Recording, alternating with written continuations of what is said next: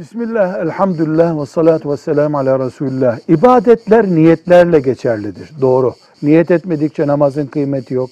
Niyetsiz orucun kıymeti yok. Eylemler böyle değildir ama. Talak yani kadını boşamak bir eylemdir. Bunun için niyet ettim ya Rabbi kadınımı boşamaya demeye gerek yok. Boşama sözle olur, yazıyla olur. İster niyet etmiş olsun, ister etmesin.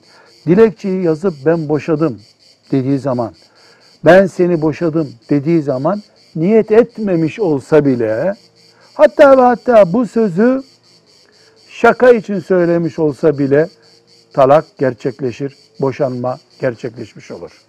Velhamdülillahi Rabbil Alemin.